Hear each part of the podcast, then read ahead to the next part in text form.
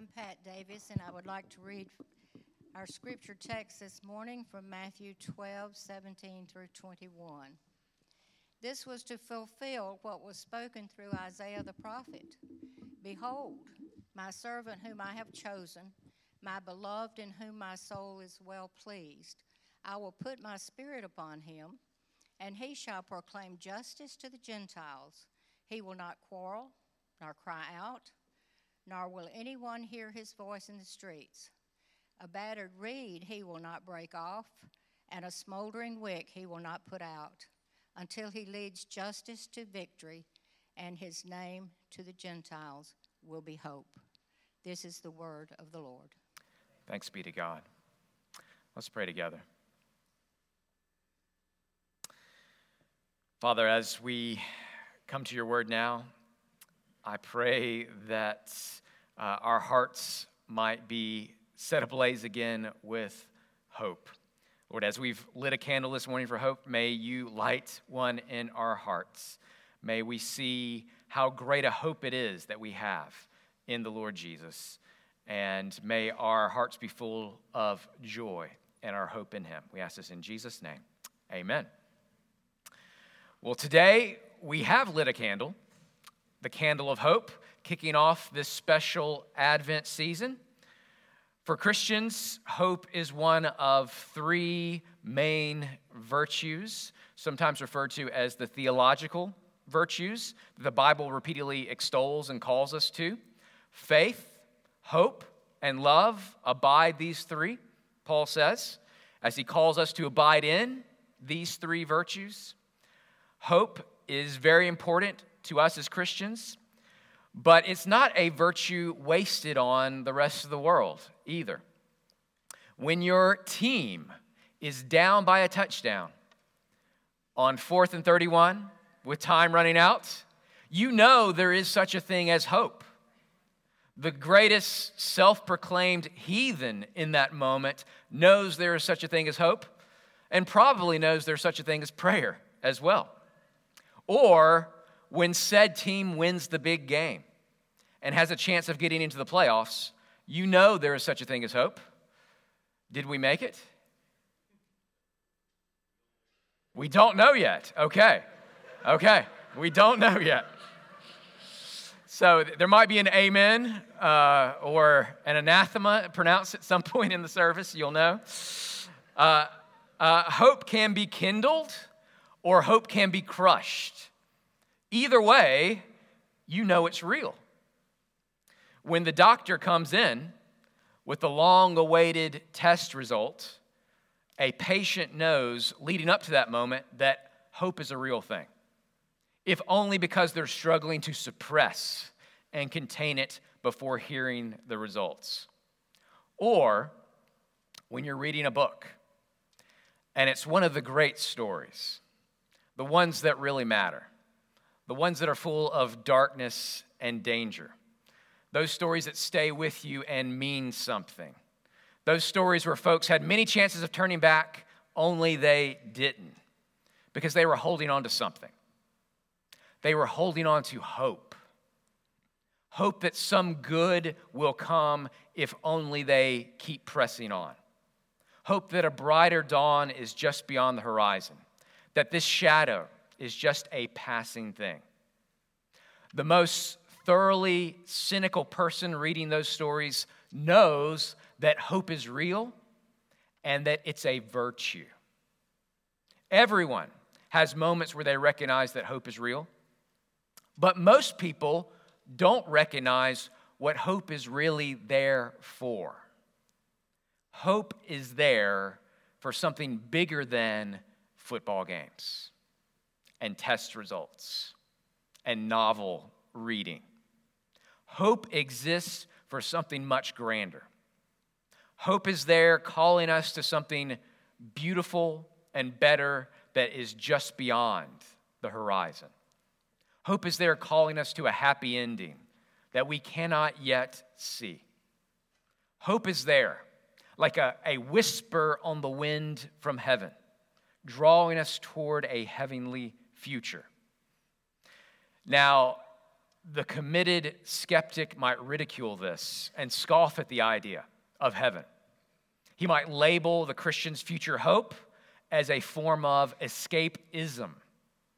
We hang on to hope, onto a future hope of heaven, in order to escape the ugly realities of the world now.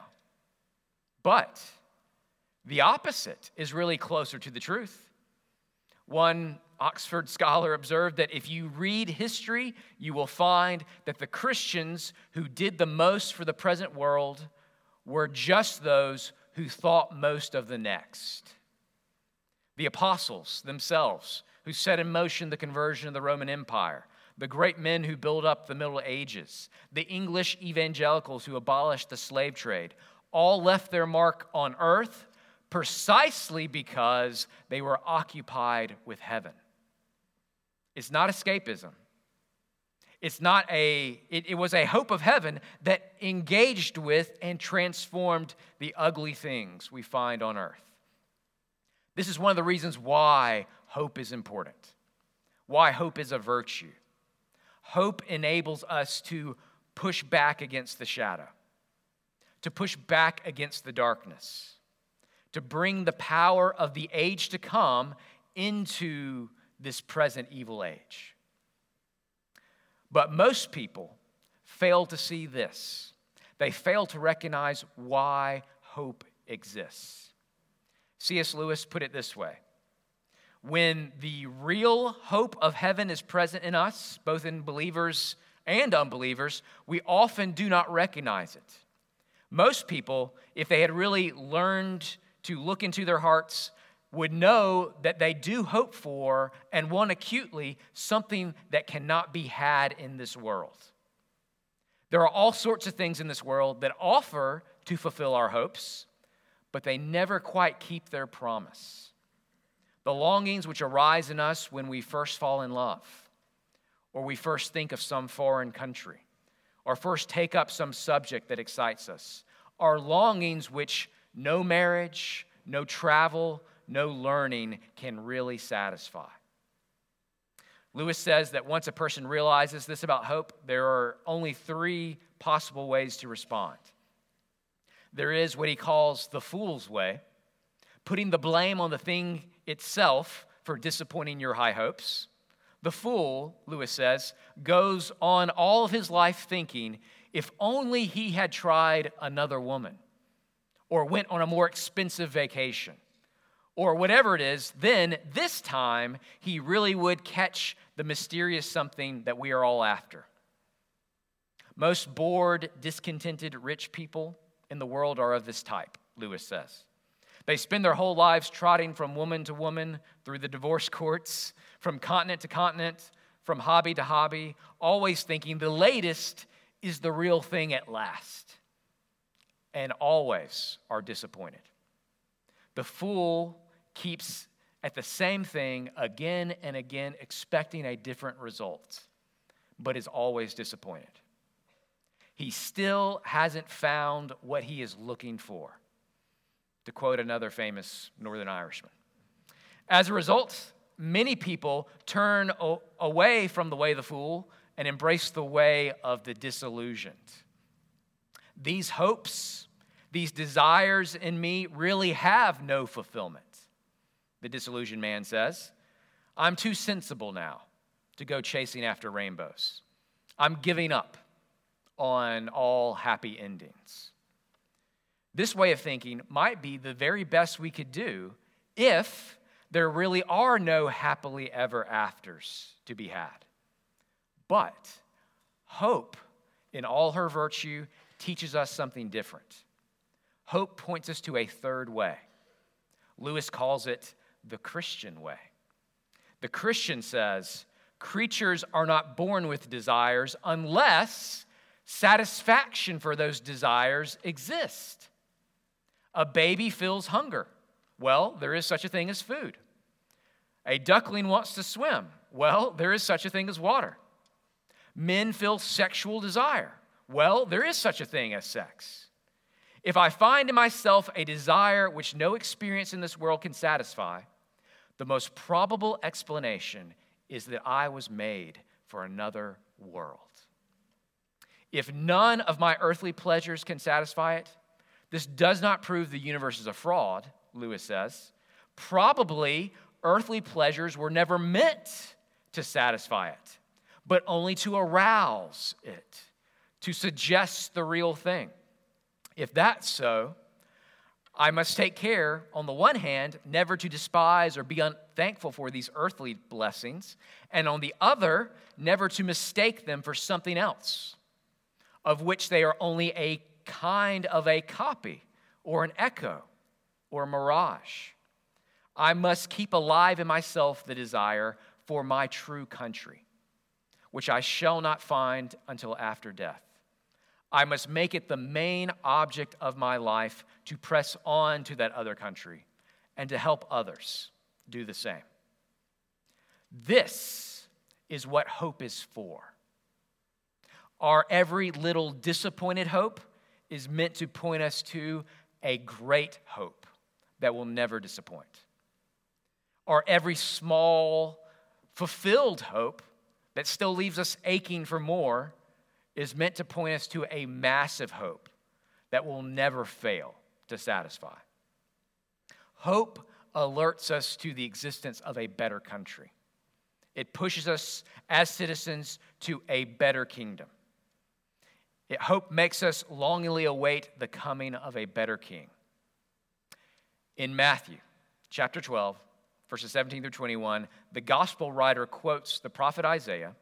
That's why the text is all in caps on the screen. It's a quote from the Old Testament. The gospel writer quotes the prophet Isaiah and talks about how the fulfillment of every hope comes in the form of a person. All your little hopes in this life that fall short are ultimately pointing you to a gigantic hope in someone who will never disappoint. Let's see four things about this person and about our hope in Matthew chapter 12. First, in verse 18, I want you to see that our hope is in a chosen servant. Our hope is in a chosen servant. Look at verse 18. Behold, my servant, whom I have chosen, my beloved, in whom my soul is well pleased. I will put my spirit upon him, and he shall proclaim justice to the Gentiles, to the nations. The hope of the nations isn't found in some perfect form of government or in some social justice theory or in some resolute-willed, strong-armed politician or in some uncompromising political party. All those things are false hopes, church. All of them will disappoint you.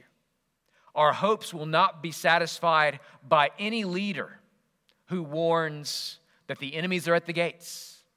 Fall in behind me, and I'll overcome them.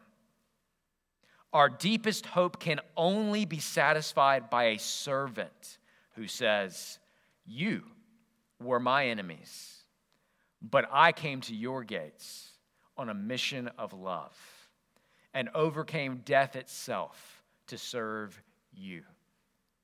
Jesus said that he came not to be served, but to serve and give his life as a ransom for many. Why would you pin your hopes on any self-serving politician when you can pin your hopes on a chosen one who serves you? The worldly leaders that disappoint us, that often seem only interested in their own advancement, their own agenda, their own egos, are there in part to redirect our hopes. To redirect our hopes to the one who is full of the Spirit, not full of himself, who is well-pleasing, not self-pleasing, who exists to serve others, not using others to serve him. Every bent and false hope is meant to point us back to one that is straight and true. Every broken promise is meant to point us back to one who never breaks his promises, who keeps faith forever. Hope exists in small things to point us to bigger things. Our hope in broken things is meant to point us to a mender, one who mends the broken bits of this world and ultimately brings justice to the nations. The Christmas story says that this servant first became a son, a chosen son, not an otherwise ordinary baby boy who is chosen to be someone great, but someone eternally great who chose to be a baby boy. This baby was God with flesh on, Emmanuel, God with us, eternally beloved of the Father, eternally well-pleasing, eternally in fellowship with the Spirit. You could not choose to put your hope in anyone greater, in any greater person than this, because this one is God's chosen servant. And there's more, much more. Look at verse 19 and this next truth. Our hope is in a considerate sovereign. Our hope is in a considerate sovereign. Now, I was originally going to say our hope was in a meek king, but chosen servant, considerate sovereign. Once the alliteration starts happening, it's hard to stop. I'm not a slave to it, folks. I'm not a slave to alliteration, but every once in a while, the stars align, and this is one of those times. So you get it this morning. We're going to see a considerate sovereign in verse 19. Look at verse 19. He will not quarrel, nor cry out, nor will anyone hear his voice in the streets. Jesus is a king who will not quarrel. He is a sovereign who is meek in the streets. He enters into Jerusalem not on a kingly steed or war horse, but on a humble donkey. He's born not in a royal palace, but in a lowly manger. We are called to put our hope in a humble king. Again, this contrasts so sharply with where most people put their hope today. People tend to put their hope in the one who quarrels best, in the one who shouts loudest, in the one who owns the opposition, the one who dominates the debate. That's where we put our hope. We put our hope in the one who struts down the street or the one who struts off the field. Most people's hope is invested in the mighty, not in the meek. We often hang our hopes on people who are haughty, not people who are humble. How much of your hope do you invest in 19 and 20-year-olds and what they can do with a ball on a court or on a field? How much hope do you hang on public servants who are probably most interested in serving themselves, who are anything but meek, anything but humble? God calls you to invest your hope in something entirely different, in someone entirely different, in a truly humble king, in a truly considerate sovereign. Every time you encounter someone who really is humble, who really is meek, you should appreciate that person like an art student's imitation copy of a master's original masterpiece. The true humility that we encounter in others is only a faint echo of the original shout that comes from Jesus, the king that we see here. He is the considerate sovereign in whom we are to place our hope. It's at Christmas time that we see this put on display by remembering just how this king came to us. Not with pomp and circumstance, but with no room in the end. With animals for company, with a manger for a bed, with shepherds called in, dirty, filthy, from the fields to bear witness to this newborn king. This is not the way any of us would have written the story. But this is exactly the way a considerate sovereign would. No one is too low for this king. The shepherds and the animals bear witness to that. No one is too far off for this king. The wise men come from afar, bearing royal gifts. No one is too impoverished to fear approaching the sovereign who is born in a stable. Jesus is that chosen servant, that considerate sovereign that we were made to hang all of our hopes on. There's a third aspect of our hope. We see that in verse 20, and it's this. Our hope is in a compassionate sustainer. The alliteration continues. A compassionate sustainer. Verse 20 says, a battered reed he will not break off, and a smoldering wick he will not put out, until he leads justice to victory. If a picture is worth 1,000 words, these two word pictures are worth a whole book. And guess what? That book exists. It is right here. I have it. The Bruised Reed.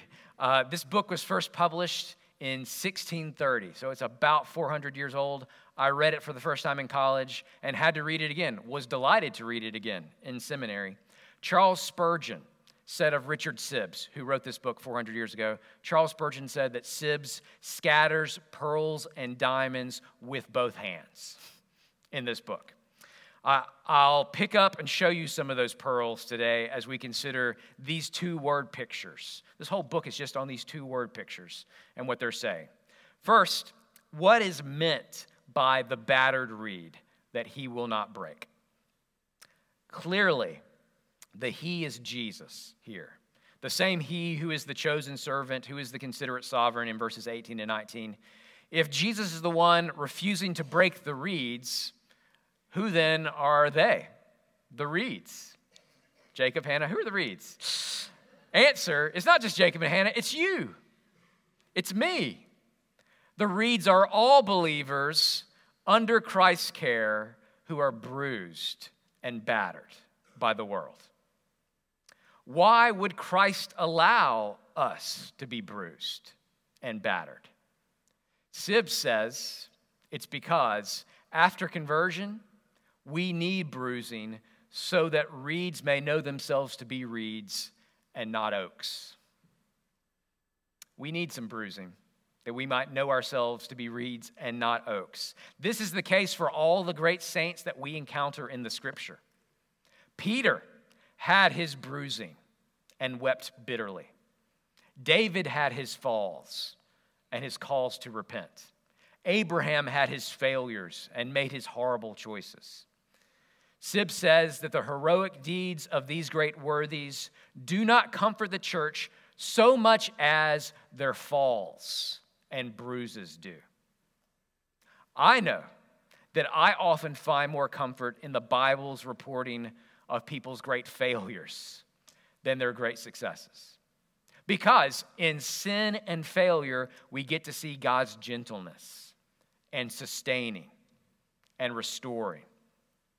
Remember, Jesus said to Simon Peter, Simon, Simon, behold, Satan has demanded permission to sift you like wheat. There's another picture.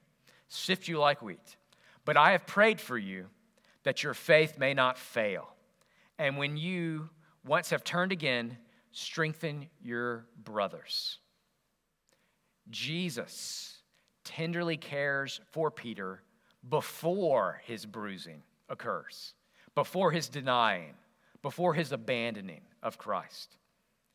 Sibbes speaks to this tender care and says, if Christ be so merciful as not to break me, then I will not break myself by despair, nor yield myself over to the roaring lion Satan to break me to pieces. I have no doubt that someone needs to hear that this morning. You may be on the verge of a painful Christmas season. Maybe it's the first Christmas without a loved one. You need to hear that Christ is so merciful and so compassionate as to not allow you to be broken, ultimately. He will not break you, so don't yield yourself to your own despair or to the enemy's lies. If you feel especially weak and bruised this Christmas, you need to hear this truth written by Sibbes nearly 400 years ago. He said, as a mother is tenderest to the most diseased and weakest child, so does Christ, most mercifully inclined to the weakest. As a mother cares most for the weakest, so does Christ care most for you at your weakest. Jesus is the most compassionate of sustainers, giving the tenderest care to the most bruised reeds among us. That's a beautiful image you need to take to heart, especially if you're hurting this Christmas. But here's another. Look again at verse 20. A bruised reed he will not break off, a smoldering wick he will not put out. Again, the he is Jesus and the wick is us. Sibbes sees the smoking wick as our lives, our faith. Our lives are often like a smoldering candle, putting off a little light and a lot of smoke. Here's another reason why Jesus is the best hope imaginable. Sibbes says that a man for a little smoke will quench a light. Christ, we see, ever cherishes even the least beginnings. He cherishes even the smallest, smokiest faith. It often feels like my life just puts off a lot of smoke, a lot of sin. If I were God, I would have snuffed me out a long time ago. But Jesus isn't like me. He isn't like us. He sustains our faith even when it's small, even when it puts off a lot of smoke. Sibbes warns us here to beware of false reasoning that says, because our fire does not blaze out as others, therefore we have no fire at all. Don't think that way. No, God requires real grace in us, not any certain measure of it. Even a small spark of flame is still a true fire. You may feel like your faith is small and wavering, like a flickering candle, ready to be snuffed out by the wind. But Jesus is a compassionate sustainer. If your faith is real fire, he will not let it be snuffed out. A smoldering wick he will not extinguish. You may feel like your faith is barely hanging on as this year comes to a close, and it's putting off a lot of smoke. Take heart, Christian. Jesus cares. He cares for you, and he is able to sustain you. Your hope this morning may be burning weaker than our little candle of hope that we have here, but Christ is able to sustain your flame and feed your fire. If, on the other hand, your flame is burning brightly, Sibbes would remind you that the fairest fire that can be will still have some smoke. The best fire can be, there will still be some smoke. There will still be some sin. We can take heart that Jesus will not extinguish any of us, whether our lives put off a lot of smoke or a little, because there is more mercy in Christ than there is sin and smoke in us. And that's an incredible cause for hope. Very quickly, let's see one last cause for hope, verse 21. In verse 21, we see our hope is in a conquering Savior.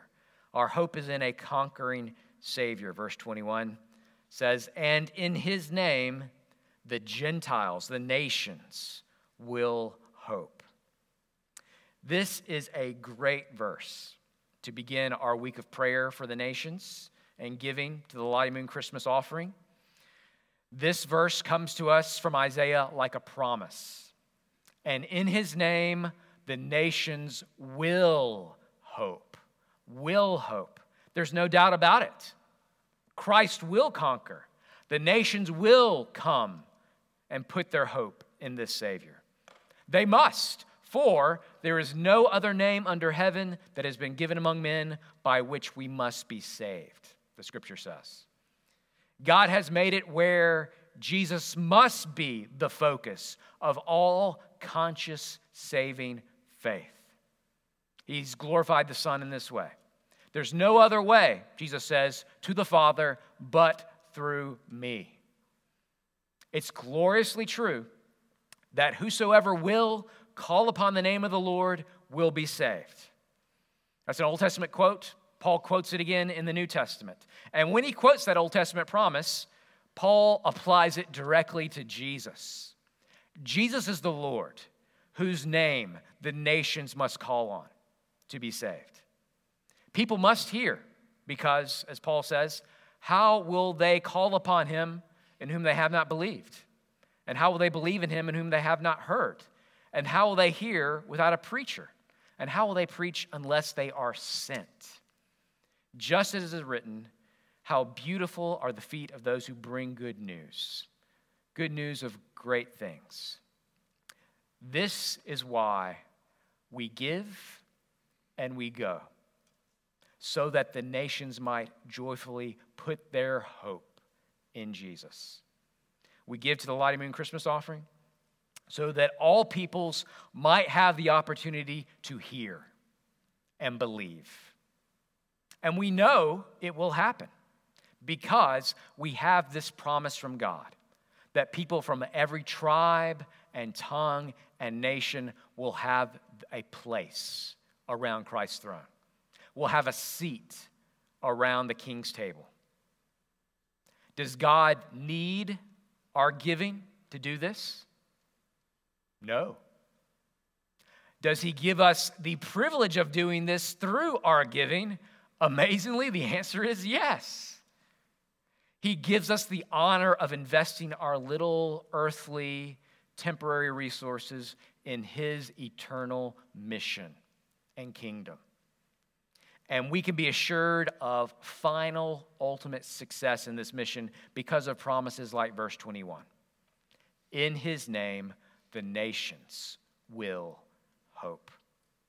Our hope is in a conquering Savior. So, this Christmas, let's invest our lives in his mission. Remember the Christmas story.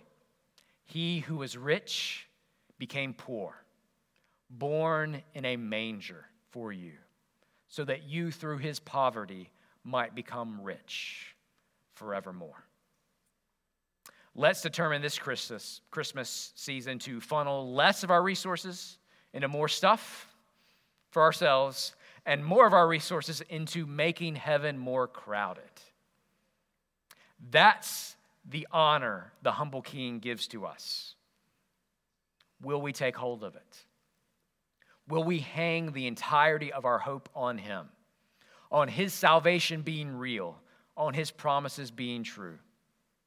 Will we find the third way this Christmas, avoiding the foolish way of hanging all our hopes on the here and now, avoiding the disillusioned way of giving up on hope altogether, and finding the third gospel way of realizing our hopes were made to ultimately be fulfilled in another world.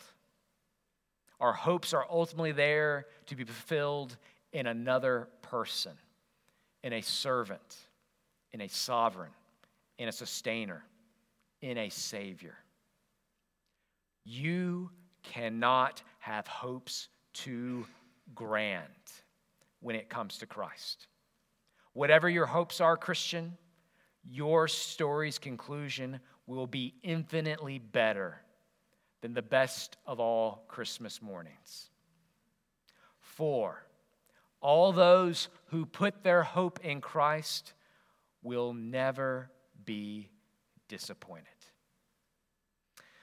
Father, I ask this morning that every heart here would put their hope not in the here and now, in sports, in politics, in vacations, in romantic relationships. May our hopes in all those things point to something much, much greater that will never fail to satisfy us.